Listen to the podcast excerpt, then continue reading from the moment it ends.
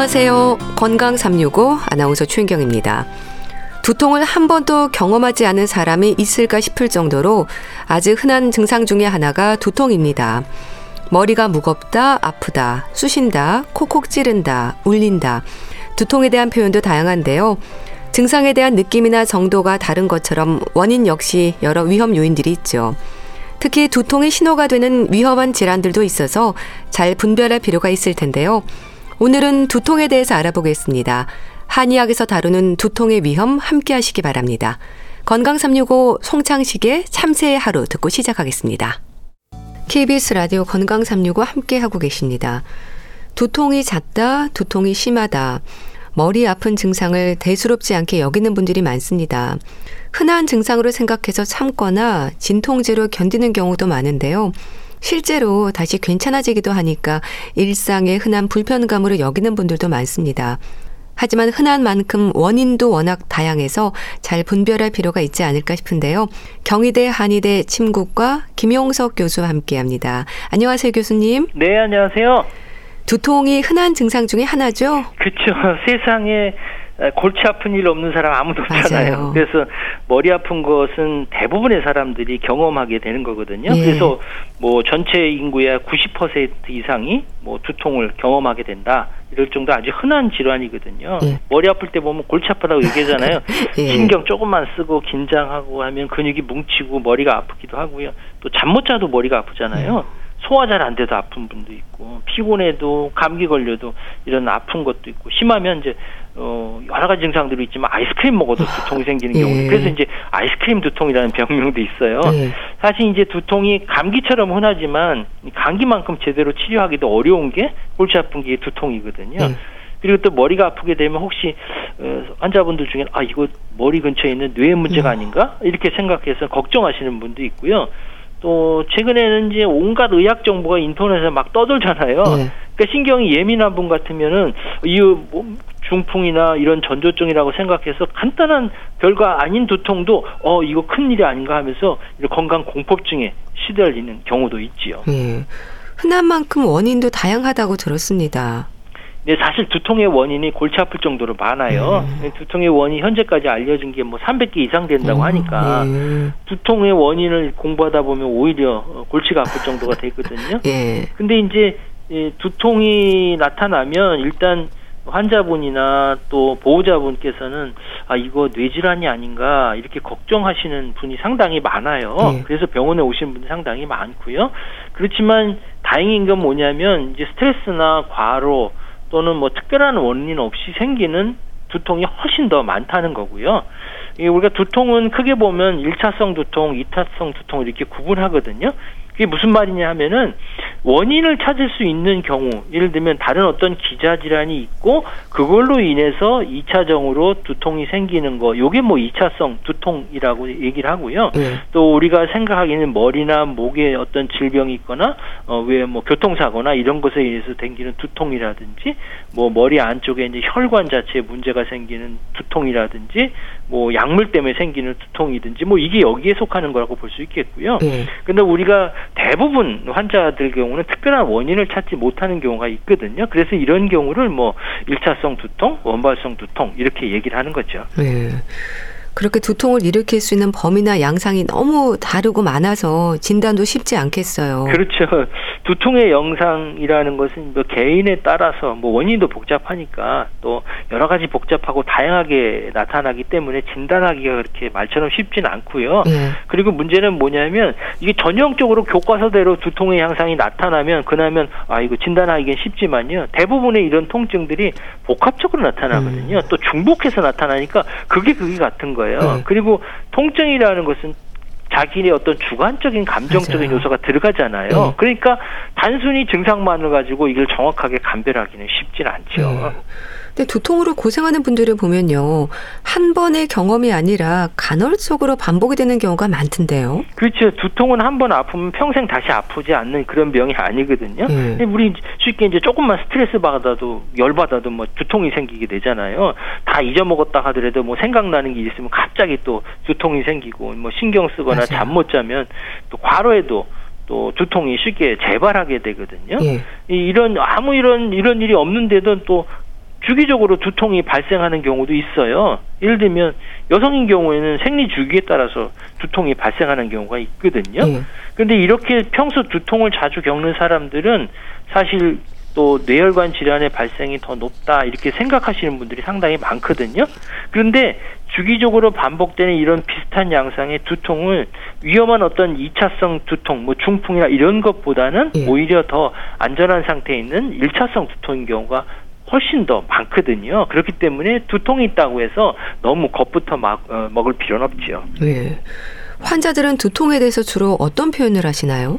이 환자분들이 두통이라는 호소하는 것을 보면 먼저 어느 부위가 아프냐 이렇게 볼 때 우리가 두통하면 머리만 아픈 거라고 생각하지만 어깨 이상 위쪽으로 올라가는 부위에 통증을 생기는 걸 다 머리 아프다고 얘기하시는 분이 상당히 아, 예. 많아요. 왜냐하면 어깨가 뒷목으로 연결되잖아요. 또귀 뒷부분과도 이어지고 또 뒷머리라든지 앞쪽에 관자놀이라든지 그다음에 앞에 머리 이렇게 이어지면서 통증이 퍼져 나가니까 이것들을 전체적으로 두통이라고 생각하시는 분이 상당히 많고요. 있고요. 네. 또 통증의 양상을 보게 되면 그냥 아프다 이렇게 표현할 수도 있지만 뭐 쑤시고 뭐 욱신거린다, 뭐 조인다, 뭐꽉 끈으로 매는 것 같다, 또 뭐 울린다, 띵하다, 뭐 이게 뭐 망치로 때리는 음. 것 같다, 바늘로 네. 찌르는 것 같다, 뭐 골이 깨질 것 같다, 뭐 이렇게 표현하시는데 사실 거기다가 또 이제 사투리까지 동원되면 네.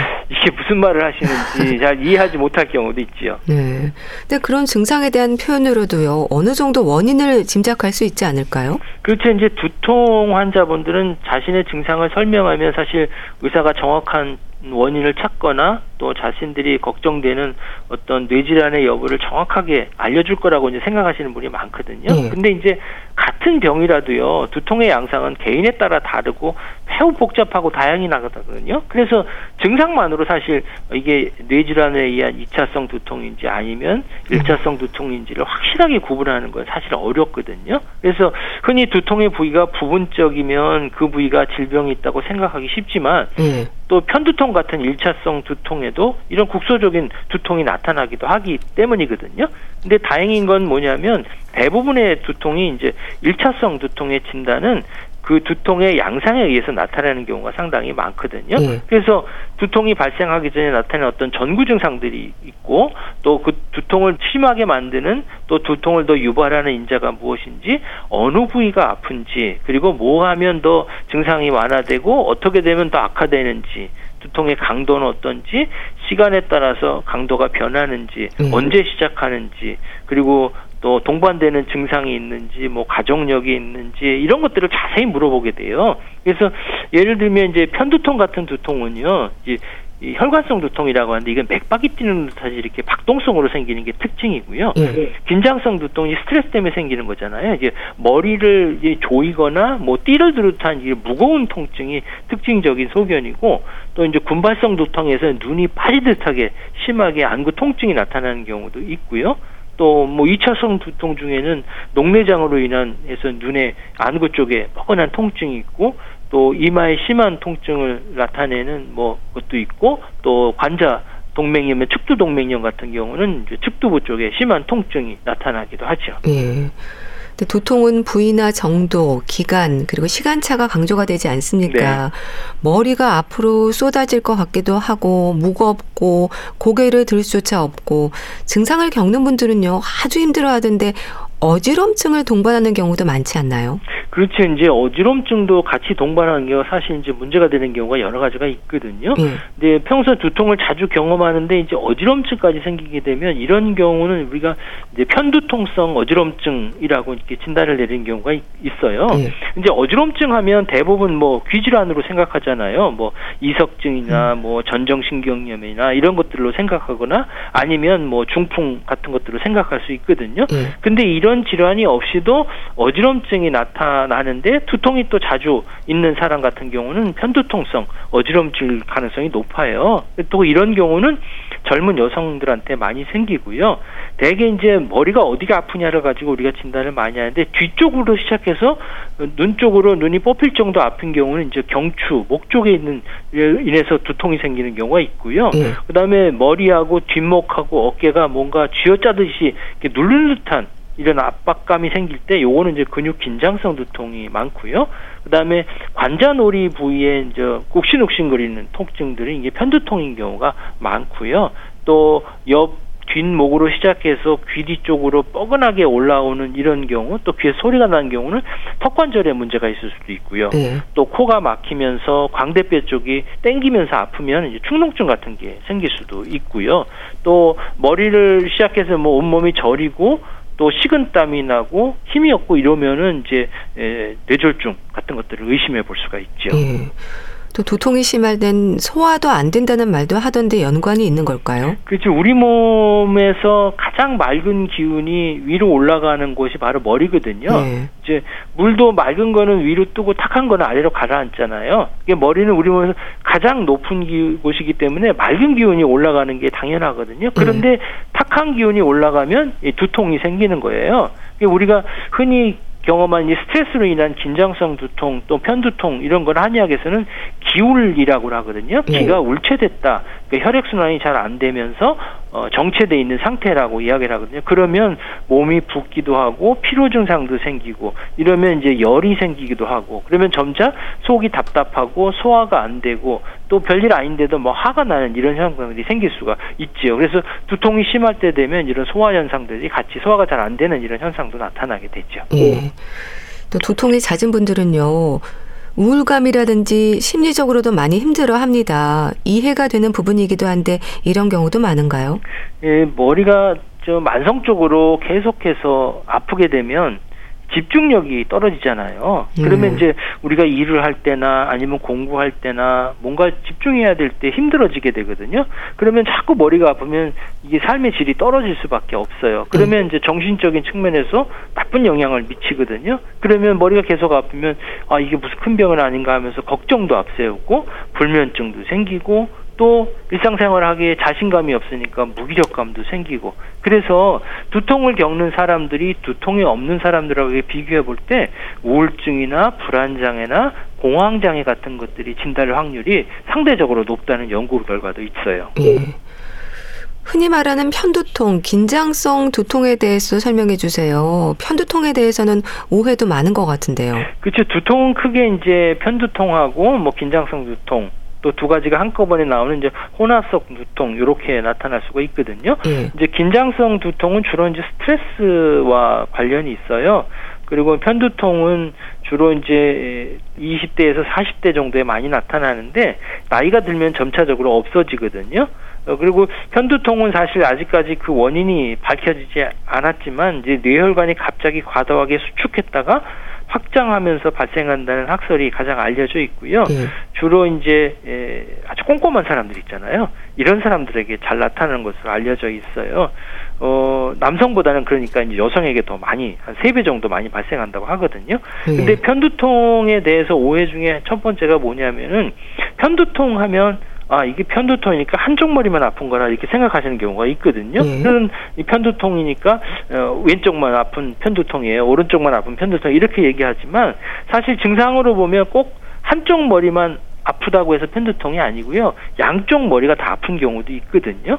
실제로 이 편두통 환자의 반 이상은 왼쪽과 오른쪽 양쪽의 통증이 다 나타나는 경우가 있고요. 음. 또 증상만으로 보면 두통만이 아니라 뭐 가슴이 두근두근거리는 이런 박동성의 어떤 두통이 나타나고 여기에다가 뭐 속이 메시껍기도 하고 심하면 구토까지 하고 소화기 계통의 불편한 증상도 같이 나타나게 되지요. 음. 두통도 습관성이 될 수 있는 건가요? 어, 두통은 우리가 이제 국제 두통학회에서 나오는 두통 분류 기준에 보면 이제 만성 두통이라는 것이 있는데 이게 뭐 일주일에 두 번 이상 또 습관적으로 나타나고 한 달에 여덟 번 이상 겪으면 이렇게 진단을 하게 되거든요. 네. 이런 만성적인 두통이 있는 분들은 두통 외에도 여러 가지 증상들이 있어요. 뭐 힘이 없고 피로하고 소화도 안 되고 설사도 하고 뭐 갈증도 나고 이런 현상들이 생기고요. 이런 만성 두통이 있게 되면 일상생활에 의욕이 많이 떨어지고 그리고 이게 계속 두통이 생기다 보니까 진통제를 자꾸 찾아보면 진통제에 의존할 수가 있고요. 예. 또 심리적으로 이제 우울해지는 이런 현상들이 생기기 때문에 이 만성 두통에 대한 적절한 치료를 받지 못하면 습관성으로 돼 있는 경우는 삶의 질이 현저하게 떨어질 수밖에 없죠. 예. 외감 두통, 내상 두통이라는 건 또 뭔가요? 두통의 종류나 특징을 얘기할 때 구분되기도 하던데요. 네, 한의학에서는 특히 이제 외감 두통, 내상 두통 이렇게 얘기를 하거든요. 외감이라는 것은 바깥에서 들어온 나쁜 기운, 또 기후와 접해 있어서 이제 생기는 것을 외감이라고 하고요. 네. 내상이라는 건 안에서 생긴다는 거거든요. 그러니까 스트레스나 어떤 감정, 또 과도하게 피로하다든지 일을 많이 했다든지 잘못된 식생활 습관 뭐 이런 것들에 의해서 오장육부의 기능이 이상이 생겨 생기는 것을 우리가 내상 두통이라고 하거든요. 그러니까 외감 두통은 쉽게 이야기하면 감기 같은 거 걸려서 생기는 두통이다 이렇게 생각하시면 될 거예요. 그래서 네. 이런 경우는 아주 두통이 좀 심하고요. 그런 무거운 기운이 이제 지속적으로 나타나고 외감이란 급성적이니까 급격하게 나타나고 뭐 열이 나기도 하고 오한이 생기기도 하고 콧물이 흐르는 이런 감기 같은 증상이 생기고요. 내상 두통은 이제 내부 장기에 어떤 이상을 생기니까 대개 이제 간의 경우에는 정서적으로 열 받았을 때 생기는 경우가 많이 생기고요. 음. 이 비장의 경우에 문제인 경우는 소화 장애를 동반하는 경우가 많고요. 신장의 경우는 선천적으로 기력이 떨어지는 경우가 많아요. 그래서 이런 경우는 통증의 양상이 다양하고 또 발병도 느리고 때로는 심해졌다가 때로는 약해졌다 하는 이런 경과를 보이게 되죠. 예. 그런 두통의 원인들을 잘 살펴서 치료해야 될 것 같은데요. 중풍 역시 두통의 증상으로 지적이 되지 않습니까? 이럴 때 특징적으로 강조가 되는 부분이 있던데요. 아무래도 누구나 흔하게 겪는 두통, 어지러움증은 치명적인 이런 뇌질환을 알리는 신호가 될 수가 있거든요. 예. 그래서 머리가 깨질 듯하게 아픈 뭐 벼락두통이라고 얘기하거든요. 이런 경우라든지 뭐 진통제를 먹어도 통증이 가라앉고 더 심해지거나 또 팔다리에 힘이 빠지고 또 걷기도 힘들어지고 또 잠깐 어지러워진다 그러면 뇌 이상이 있다고 볼 수가 있는 거거든요. 음. 그리고 특히 이제 뭐 고혈압이라든지 당뇨병이라든지 고지혈증이라든지 이런 질환을 앓고 있는 어르신들 같은 경우는 뇌혈관이 조금씩 좁아지거나 아니면 이제 꽈리 같은 것이 생겨갖고 동정맥 기행이 생겨갖고 이게 음. 부풀러 오고 터져갖고 예. 두통이나 어지럼증이 나타나기도 하거든요. 그래서 제대로 감별하지 못하게 되면 이제 치명적인 뇌질환으로 인해서 어 갑자기 이제 생명을 잃어버리는 또는 후유증이 평생 동안 남을 수가 있지요. 예. 평생 한 번도 겪어보지 못한 벼락 같은 두통이라고 하셨는데, 근데 글쎄요, 어느 정도의 통증인지 짐작을 못 하겠는데요. 이게 주저앉고 의식을 잃을 정도의 통증인가요? 그렇죠. 이제 기존에 경험하지 못했던 최악의 두통, 이렇게 표현을 많이 얘기를 하거든요. 교과서적으로는. 네. 근데 이제 두통의 양상이 수시로 이제 급변하게 되거든요. 그래서 우리가 아프면 진통제를 먹여야 되는데, 진통제 먹어도 전혀 반응이 안 생기고 더 심해지고, 또 벼락 치듯이 이런 갑 작스럽게 두통이 생기면 주저앉고 싶을 정도로 의식이 또 이루어지잖아요. 그러면서 팔다리가 힘이 빠지고 말도 어눌해지고 이런 현상이 생기면 뇌에 발생하는 거기 때문에 이때는 뭐 반드시 응급적인 치료를 받으셔야 되죠. 네. 그럼 그러다가도 괜찮아지나요? 미니 뇌졸중이라는 말이 있는 걸 보면 증상이 좀 반복이 되기도 하는 것 같은데요. 그렇죠. 이제 중풍이라고 불리는 이제 뇌졸중은 특별한 전조 증상 없이 갑자기 발생하는 경우가 많이 있거든요. 이게 이제 풍병의 특징이에요. 네. 이게 태풍이 부는 것도 어느 날 갑자기 오는 것 자체는 마찬가지거든요. 그렇기 때문에 예방을 위해서는 이제 중 풍이 발생 전에 나타나는 이런 미니 뇌졸중 이런 것들을 잘 잡아야 되는데요. 미니 뇌졸중이라는 건 뭐냐면은 우리가 어 심각한 어떤 어 문제를 일으킬 수 있는 뇌졸중, 중풍이 발생하기 전에 보이는 증상이거든요. 그러니까 음. 이런 경우는 일시적으로 막혔던 혈관이 증상을 나타냈다가 혈관이 확 풀리는 거예요.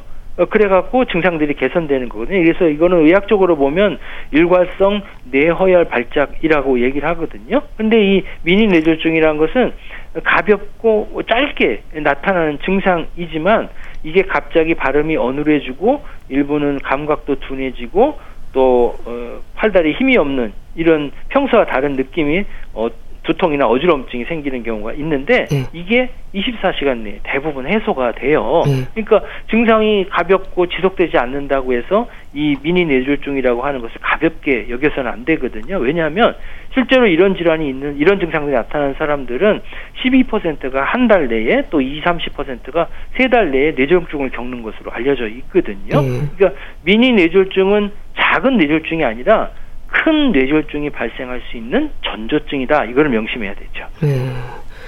그러니까 중풍의 전조 증상으로 지적이 되는 미니 뇌졸중 단계를 이미 중풍의 시작으로 이제 봐야 한다는 건데, 근데 미니 뇌졸중 단계에서는 위험을 인지하지 못하는 경우가 많은가요? 이 두통을 앓고 있는 대부분은 약한 통증은 참고 지내는 경우가 많고요. 음. 그러다 보니까 본인이 두통이 있는지도 잘 모르고 지나는 경우도 많고요. 그래서 이제 통증은 심하지만 대부분 이제 통증이 있으면 어, 일반 약국에 가갖고 진통제 같은 거 사서 먹는 분도 계시거든요. 예. 어, 근데 이제 뇌로 인해서 생기는 두통은 다른 질환이 다르기 위해서 이제 다른 증상들이 생기는 경우가 많기 때문에 진단이 사실 어렵고 늦어지는 경우가 있어요. 그래서 미니 뇌졸중하고 이런 증상으로 나타나는 두통이나 이제 어지러움증, 팔다리 힘이 빠지고 뭐 앞이 잘 안 보이고 발음도 이상해지고 손발이 저리고 이런 증상들이 반짝 나타났다가 사라지기 때문에 이 뇌졸중을 인식 못하고 지나가는 경우가 상당히 많고요. 어떤 예. 때는 증상 없이 나타날 수도 있어요. 어, 그럴 때 나타나는 두통도 아주 극심하다는 거죠? 대개 이제 뇌졸중을 인한 두통은 일반적으로 생각하는 두통보다 훨씬 심한 편이거든요. 음. 그러니까 머리를 뭐 쉽게 뭐 쪼는 듯한 이런 강한 통증이 느끼게 되면 음. 이때는 빨리 치료해야 되고요. 또 일시적으로 뭐 나타났다가 사라지는 뇌졸중, 미니 뇌졸중 이것도 조심해야 되거든요. 이런 증상들이 에, 가볍다고 해서 그냥 소홀히 넘기다가 큰 뇌졸중을 맞을 수 있기 때문에 그런 거죠. 네. 그렇게 평소 없던 두통이 생길 때 되도록 빨리 응급실로 가야 한다는 거 기억하셔야겠고요. 또 다른 원인으로 인한 두통 역시 위험 신호로 인식해야 하는 경우가 있을까요? 이 두통 중에 위험한 것은 다른 원인으로 인해 생기는 2차성 두통이거든요. 뇌혈관 질환뿐만 아니라 뭐 감염성 질환 같은 경우도 뇌염이나 이런 것도 있을 수도 있고요. 네. 또 약물에 의해서 생긴 경우가 바로 이제 이런 경우가 있는데요. 이런 경우는 대개 이전에 경험한 적이 없는 아주 극심한 두통 이런 것들이 갑자기 나타나게 되는 경우에 문제가 생길 수 있고요. 네. 또 나이가 드신 분이라든지 암 환자라든지 뭐 면역 억제제 같은 것들을 사용하시는 분들 또 임산부에서 전혀 예기치 못한 새로운 두통이 나타났다 이러면 이제 위험 신호로 인식하셔야 되고요. 네. 또 기침할 때나 운동할 때나 뭐 대변 볼 때 갑자기 두통이 생긴 경우 또 누웠다가 일어설 때 통증이 더 심해지는 경우도 마찬가지고요. 또 뇌종양이 있어도 마찬가지로 두통의 위험 신호가 될 수 있거든요. 뇌압이 상승됨에 따라서 두통이 생기는 경우가 많이 있지요. 네. 또 두통과 함께 어지럼증이 올 때는 균형감을 비롯해서 사고로도 이어질 수 있어서 조심해야 할 것 같은데 어떨까요? 머리가 아픈데 어지럼까지 나타나게 되면 정말 힘들죠. 네. 어지럽다는 거는 뭐냐면 중심을 잡지 못한다는 거잖아요. 그러면 흔들린다 이런 현상들이 생길 수가 있겠고요. 그러면 속이 미식 미식하기도 하고 토하기도 하죠. 그러면 삶의 질이 확 떨어지거든요. 근데 그것보다 더 위험한 건 뭐냐면 네.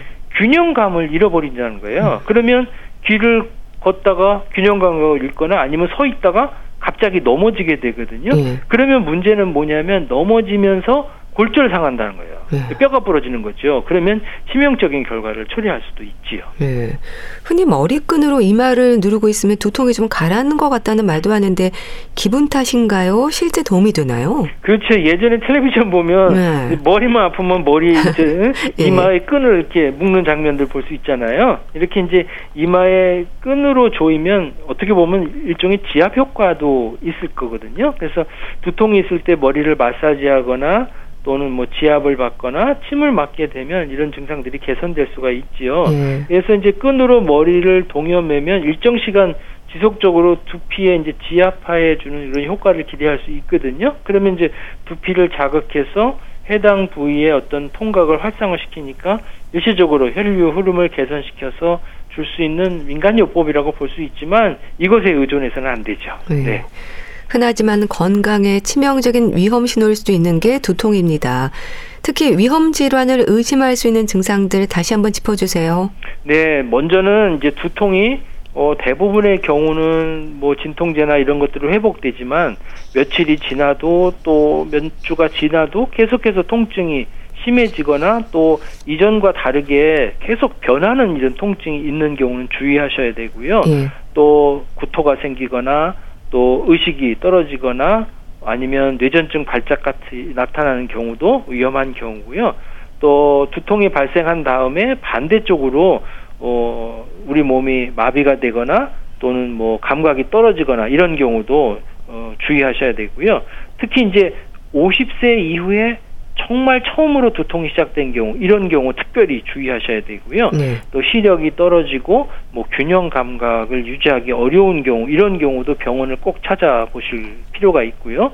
특히 이제 갑작스럽게 머리를 뭔가 얻어맞은 것처럼 아주 극심한 두통이 느껴지면 빨리 병원에 가서 응급처치를 받으셔야 되고요. 네. 또 뇌혈관이 막히거나 손상돼서 발생되는 중풍 이런 증상이 있을 수 있기 때문에 그런 거고요. 문제는 또 뇌종양에 의한 통증, 두통이거든요. 뇌종양은 다른 종양에 비해서 발생 빈도가 낮지만은 이 사망률이 높으니까 주의하셔야 돼요. 음. 이게 대개 편두통처럼 옥신거리고 콕콕 찌르는 듯한 이런 통증은 드물고요. 주로 오후에 발생되는 어떤 긴장성 두통이나 혈관성 두통과 달리 뇌종양은 새벽에 음.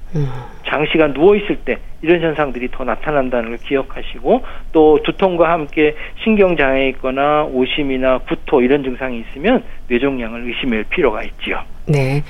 두통에 대해 자세히 알아봤는데요. 경희대 한의대 침구과 김용석 교수와 함께 했습니다. 감사합니다. 네, 감사합니다. KBS 라디오 건강 365 함께 하고 계신데요. 정미조의 석별 듣고 다시 오겠습니다.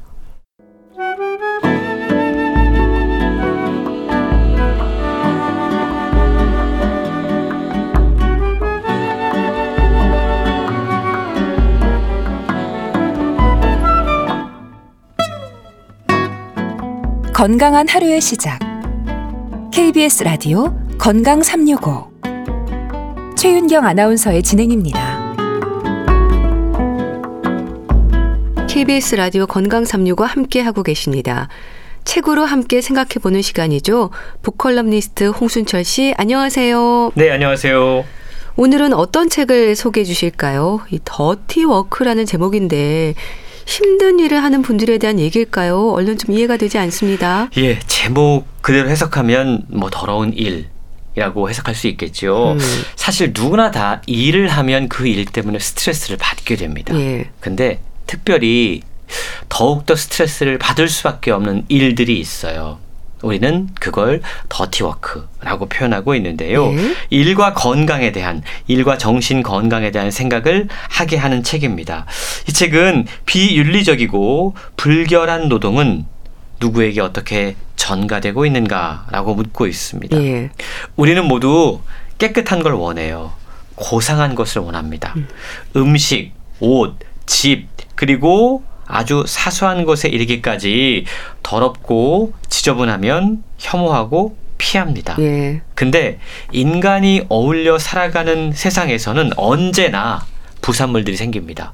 더럽고 지저분한 것들이 남기 마련이죠. 그렇죠. 그렇다면 누군가는 그것을 보고 만지고 처리를 해야 된다는 겁니다. 이렇게 남들이 모두 꺼리는 일들은 보이지 않는 곳에서 보이지 않는 사람들에 의해서 처리되어 왔는데요. 네. 이 책은 바로 이렇게 보이지 않는 세계의 일을 다루고 있습니다. 그리고 그들의 정신 건강의 문제를 지적하고 있는데요. 미국의 작가이면서 탐사 전문 저널리스트 에 의해서 쓰여진 이 책은 보이지 않을 뿐 결코 사라지지 않는 세계 일에 대해서 이야기를 하고 있습니다. 예. 예컨대 이런 일들이에요. 교도소 정신병동에 수감된 정신질환자들을 감시해야 되는 교도관들. 아. 정밀 타격이라는 이름 아래 뭉개진 화면을 보고 어쩔 수 없이 버튼을 눌러서 살인을 해야만 하는 드론 전투원들. 예. 도살장에서 일하는 이주 노동자들. 책은 이들을 21세기의 새로운 불가촉 천민이다 라고까지 부르고 있는데요. 열악하고 폭력에 노출된 노동 여건, 그리고 그 일을 함으로써 자신에게 생기는 수치심, 그리고 죄의식, 이런 것들이 얼마나 사람들을 아프게 하는지 그들은 어떠한 환경에서 일하고 있는지 책을 통해 이야기하고 있습니다. 네. 사실 그렇게 열악하고 폭력에도 노출돼 있고 보이지 않는 곳에서 힘든 일을 하는 사람들이 정말 많은데요.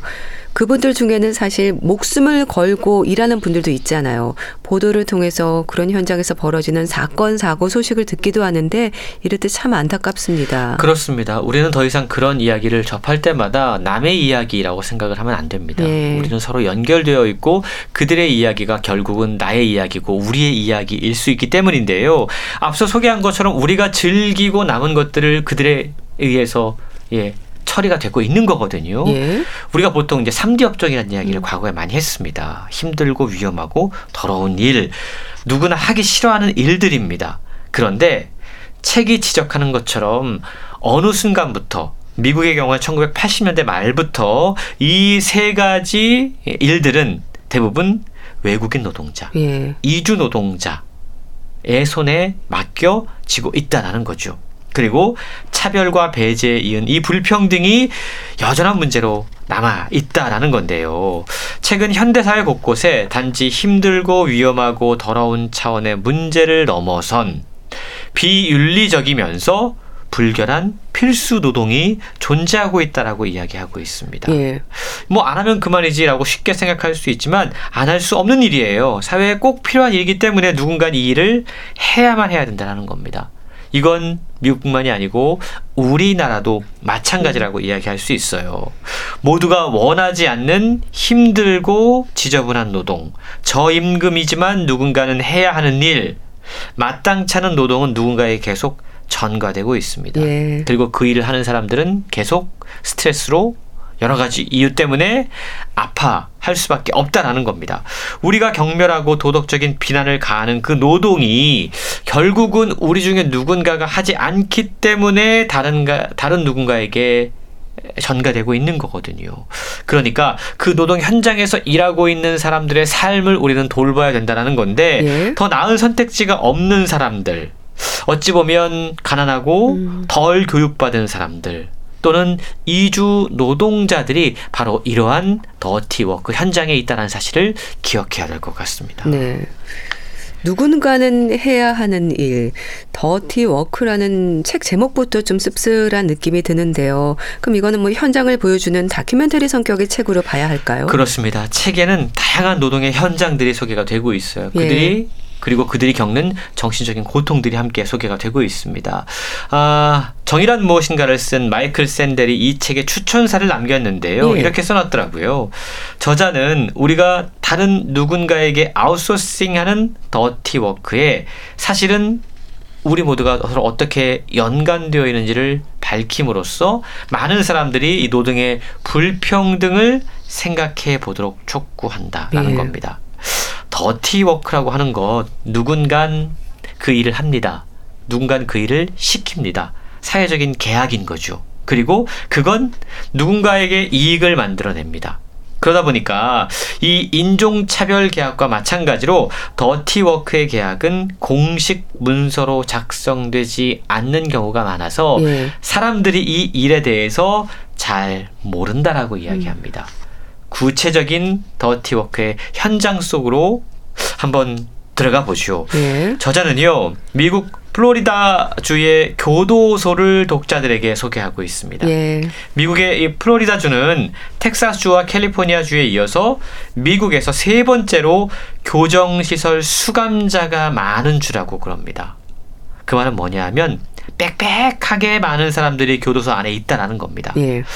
이 교도소의 정신질환 치료 시설에서 일하는 상담사 해리엇의 사례가 책에 소개가 되고 있는데 출근한 지 얼마 지나지 않아서 교도관들이 재소자들을 학대하는 것을 목격하게 목격하게 됩니다. 근데 이걸 상부에 보고를 했는데 조치가 취해지는 대신에 교도관들의 은밀한 보복이 뒤따랐다고 그럽니다. 예. 그 이후에 교도관들에 의해 자행된 끔찍한 수감자 살인 사건을 목격하게 됩니다. 근데 이것 역시도 은폐되고 그 교도소 안에서 정신질환자들을 상담하고 있는 상담사들은 이 상황에 침묵할 수밖에 없었다고 그럽니다. 예. 그러면서 얼마나 자신이 정신적인 고통에 시달렸는지 이야기하고 있는데요. 이 상담사 해리엇은 2008년 글로벌 금융위기에 직격탄을 맞았고 구할 수 있는 유일한 일자리가 교도소 상담사였다고 그럽니다. 예. 남편은 실직 상태였기 때문에 해리엇은 일을 하기가 싫었지만 음. 그만둘 수가 없었습니다. 네. 하지만 반복되는 교도소 내 불합리한 상황에 결국 침묵할 수밖에 없었던 해리엇은 극심한 스트레스로 어떤 음식물도 먹을 수 없게 됐고 머리카락이 뭉텅뭉텅 빠졌다고 그럽니다. 예. 극심한 무력감, 죄책감에 시달리다가 결국은 그 일을 그만두고 말았는데요. 저자는 이 사례를 소개하면서 미국이 지금 정신질환자들을 치료하는 대신에 너무나 손쉽게 감옥으로 몰아넣고 있다. 그리고 이 문제가 또 다른 문제들을 만들어내고 있다라고 지적하고 있습니다. 예. 참 교도소에서 일하는 상담사도 그렇지만요. 교도관 역시 정말 쉽지 않은 일인데요. 미국의 사례이긴 하지만은 우리가 참고할 부분도 많을 것 같습니다. 그렇습니다. 미국이 어떻게 정신질환자들을 치료하는 대신에 감옥으로 몰아넣고 있는지 예. 이 이야기를 잠깐 해야 될 것 같은데요. 최근 들어서 미국에서 정신질환 때문에 범죄가 생기는 경우가 있지 않습니까? 이제 경범죄인데요. 근데 이 경범죄로 수감자가 되는 수가 크게 늘고 있다고 그럽니다. 예. 근데 원래는 간단한 정신질환 때문에 간단한 범죄를 저지르면 정신질환 치료를 받게 해줘야 되는데 너무나 손쉽게 그냥 교도소로 수감시켜 버리는 겁니다. 그러면서 교도소가 새로운 미국의 정신병원으로 자리했다라고 지적하고 있는데요.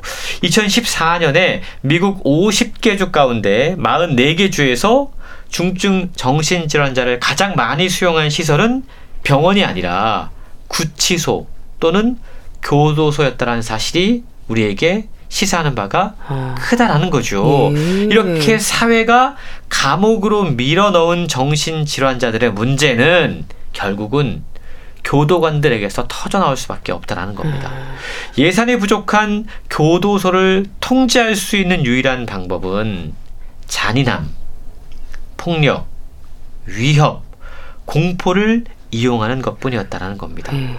교도소에 수감되는 정신질환자들은 급증을 하고 있지만 예. 교도관들은 이 정신질환자들을 어떻게 다뤄야 하는지 훈련받지 못했습니다. 그러다 보니까 너그러웠던 교도관마저 폭력적으로 변해갈 수밖에 없었다라는 거죠. 예. 흔히들 교도관 그러면 저임금에 약간은 불명예스러운 직업으로 여겨집니다. 그러다 보니까 미국의 경우 교도소들은 대부분 외딴 시골에 보이지 않는 곳에 있고 예. 그런 지역의 일자리는 상당히 드뭅니다. 실제로 교도관들을 상대로 조사를 해보니까 고혈압, 아. 이혼, 예. 우울증, 약물 복용, 자살 위험률이 상당히 높은 것으로 확인됐다고 그럽니다. 예. 한 연구에 따르면 교도관의 자살 위험률은 다른 직업군의 평균보다 39%나 높았고요. 예. 외상 후 스트레스 장애 유병률은 34% 전쟁에 참전한 군인과 맞먹었다고 그럽니다. 하지만 교도관들이 겪는 이 정신적인 고통, 건강상의 문제는 보이지 않고 있다라는 거죠. 예. 이게 더 큰 문제다라고 책은 설명하고 있는 겁니다. 예. 보이지 않는 곳에서 일하는 분들, 이 보이지 않는 어려움이어서 관심도 적어질 수 있지 않을까 싶기도 하네요. 저는 책에 소개된 사례 가운데 사실은 이 이야기가 가장 가슴 아팠습니다.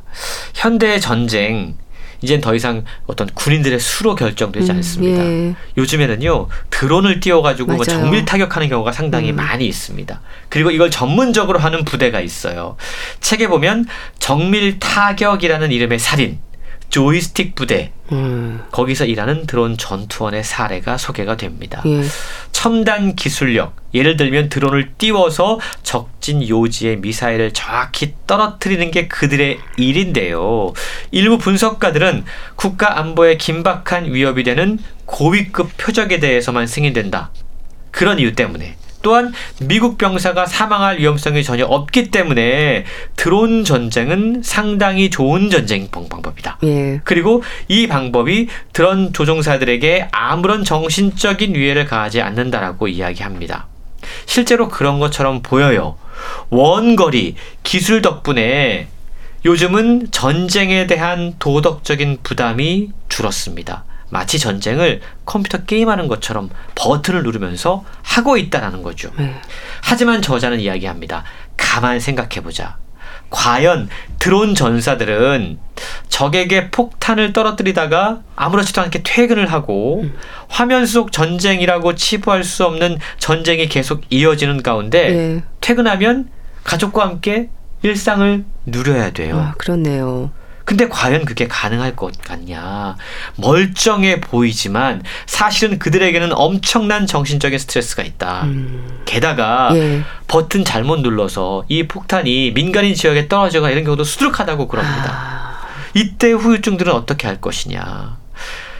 목숨을 걸고 과거에 전쟁터에 나섰던 병사들은 그나마 사회적인 존경이라도 받을 수 있었지만 예. 컴퓨터 단말기 앞에서 싸워야 하는 드론 전사들, 사이버 전사들의 심리적, 감정적인 상처는 거의 보이지 않고 인정받지 못하고 있다.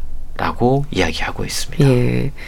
사이버 전사라는 말이 와 닿는 분들도 많을 것 같은데요. 그동안 미처 생각해 보지 않은 일과 건강에 대해서 돌아볼 필요가 좀 있겠다 싶습니다. 그리고 특히 모두가 하기 싫은 일은 누군가는 하고 있다는 것도 기억하시고 좀 사회적 관심도 필요해 보이네요. 그렇습니다. 많은 분들이 고기 좋아하시잖아요. 네. 고기 맛있게 먹습니다. 근데 그 고기가 우리의 식탁 앞에 오기까지는 누군가의 더티 워크를 거쳐야지 그게 맞아요. 우리 앞에 올 수 있는 겁니다. 예. 그래서 최근요 보통 사람들의 일상과 가장 밀접하게 맞닿아 있는 더티 워커는 각종 정육 공장에서 일하는 도축 노동자들이다라고 이야기합니다. 예. 사실 그 일 자체가 워낙에 고된 일입니다. 그러다 보니까 이 일을 하다 보면 피부, 근육, 손가락 등의 깊은 상처가 남게 된다고 그래요. 그리고 일하는 환경이 화장실조차 제때 갈 수 없는 환경이기 때문에 예. 도축장에서 일하는 노동자들은요 몸에 나는 상처는 물론이고 마음과 영혼에도 깊은 상처들이 생기고 있고 그걸로 인해서 여러 가지 통증을 호소할 수밖에 아, 없는 상황이다라고 예. 이야기하고 있는데요. 많은 정육 공장에서 연간 이직률이 미국의 경우이긴 하지만 100%를 넘는다고 그럽니다. 아. 그러니까 이 일 자체가 얼마나 고된지 그리고 오랫동안 할 수 없는 일인지를 보여주는 증거라는 거죠. 그렇네요. 교도소와 마찬가지로 사회의 눈에 거슬리지 않는 변두리에 자리 잡은 이 미국의 도축장들, 거기서 일하는 사람들, 그리고 그곳 환경까지도 황폐화 할 수밖에 없다라는 건데요. 대부분 거기에서 일하는 사람들은 라틴계 그리고 아프리카계 사람들이 일한다고 그럽니다. 예. 그리고 그들이 거주하는 땅에 그런 공장들이 세워져 있는 거예요. 자, 그러면 뭐 생각을 해 보시죠. 도축을 하면 거기에서 온갖 부산물들이 생깁니다. 예. 피, 분변 이런 것들이 사람들이 사는 땅의 개천과 강으로 흘러들게 됩니다. 결국 그 지역에 사는 많은 사람들의 건강 역시도 위협할 수밖에 없는 상황이 이어지고 있다는 건데요. 저자는 다양한 사례들을 책을 통해 보여주면서 평범한 사람들의 평온한 일상은 이처럼 수많은 더티 워커들이 온몸으로 받아낸 고통에 기대어 있다는 사실을 환기시켜 줍니다. 예. 그동안 우리의 눈길과 시선이 쉽게 다가가지 못한 곳으로 독자들을 초대하면서 우리 세계의 민낯을 보여주고 있고요. 우리가 왜 그들에게 더욱더 관심을 가져야 하는지, 그리고 일과 노동이 서로 얼마나 깊은 연관을 맺고 있고, 건강과 얼마나 깊은 상관관계가 있는지 책을 통해서 알려주고 있습니다. 네. 책 Dirty Work 잘 들었습니다. 북컬럼니스트 홍순철 씨와 함께 했는데요. 감사합니다. 고맙습니다. 이범학의 마음의 거리 보내드리면서 인사드릴게요. 건강365 아나운서 최인경이었습니다. 고맙습니다.